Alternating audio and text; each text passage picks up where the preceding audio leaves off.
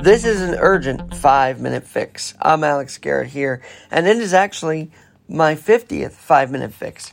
And I've been wondering what I was going to talk about for, for the 50th episode of this little feature, if you will, of Alex Garrett podcasting. And I found it. I have found it. Because if you're a guy over 50, you want to know this story. You absolutely want to know this story because it involves your prostate can prostate. And here's the buildup. Okay, you know, the author of the study at Indy 100, Greg Evans, says this. Says in a sensitive but important issue for men around the world, the gland which produces semen is obviously very important but disorders in the area are increasingly common amongst men over 50. And large prostate can, of course, lead to urination, prostate cancer, which is now the third most common cancer in American males, by the way. I did not know that, but it is.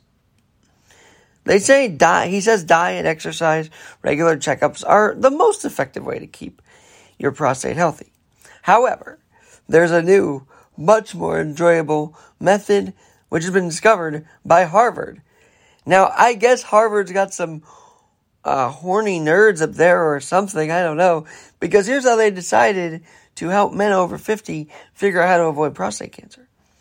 They surveyed the sexual habits of 32,000 men, and in conclusion, determined that those with a higher rate of, yes, ejaculation were less likely to have prostate tumors.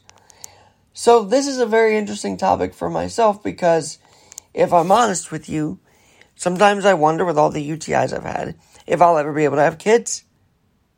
If I'll ever be able to have kids. And we're going to actually talk to a urologist next week, so that should be interesting. But the author of this study from European Urology said we have found men reporting higher compared to lower ejaculatory frequency in adulthood were less subsequently diagnosed with prostate cancer. So basically, if you ejaculate, jerk off for 21 times a month, they say, you'll be fine. Fascinating. And here's why I find this study even more fascinating, which you would find.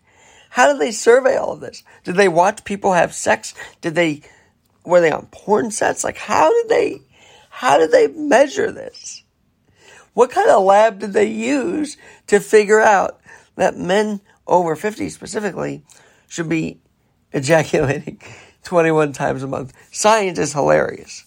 But it is true to have a healthy sexual health. It is true that to release like that is, is very important. But so many questions. So many questions about the abstract that they discovered, so many questions about how they got this done. EuropeanUrology.com, I'll cite the actual study as well. By the way, I guess doing some Invite Health Radio on AM 970 The Answer has inspired me to get some health in my inbox here, but they've done this for over a decade of even follow up.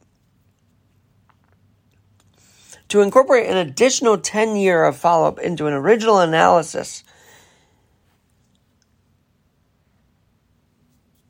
And to comprehensively evaluate the association between ejaculation frequencies and prostate cancer, accounting for screening, clinically relevant disease subgroups, and the impact of mortality from other. Here we go. The health professionals follow up study utilizing self reporting included 31,925 men who answered questions. Okay, so they didn't really, they didn't really uh, see them in action, but they asked them about their action. Who answered questions on ejaculation frequency on a 1992, this is 30 years old, questionnaire and followed, this started 30 years ago and followed through to 2010. The average monthly ejaculation was assessed at three points. Age 20 29, age 40 to 49, and the year before questionnaire distribution. during 408,831 person years. 3,839 men were diagnosed with prostate cancer. The frequency at age 40 to 49 was positive association, positively associated with age standardized body mass index, physical activity, divorce, uh, divorce, histor- history of sexually transmitted infections, consumption of calories, alcohol. The prostate specific antigen test utilization by 2008 number of PTS, uh, PSA tests and frequency of prostate biopsy were similar across.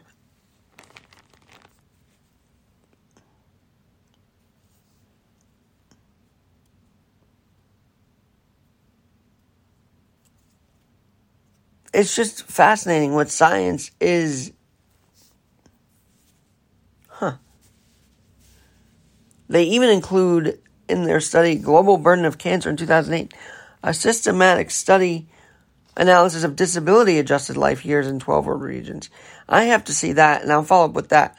But yes, if you're someone over 50, hell, if you're anybody, right? I mean, 21 times a month is pretty, is a lot, but it's pretty, uh, reasonable. My friend just texted, he'd be asleep for a week. Now that's freaking hilarious. But, um, yeah, I don't know. I don't even know how to encourage this, but you know, get some action is what I'd say. Summer's winding down. Have some fun.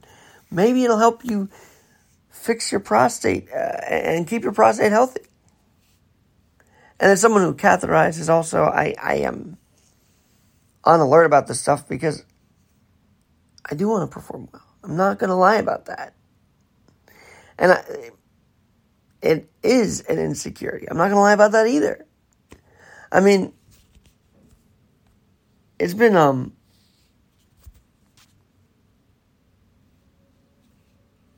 it's not been impossible, but I I know I can't wait to talk to my urologist about this and figure out with someone who's had so many UTIs, a very complicated body, uh, if this is beneficial to me as well. We'll let you know. I'm Alex Garrett jerk off a little bit. 21 times a month, they say.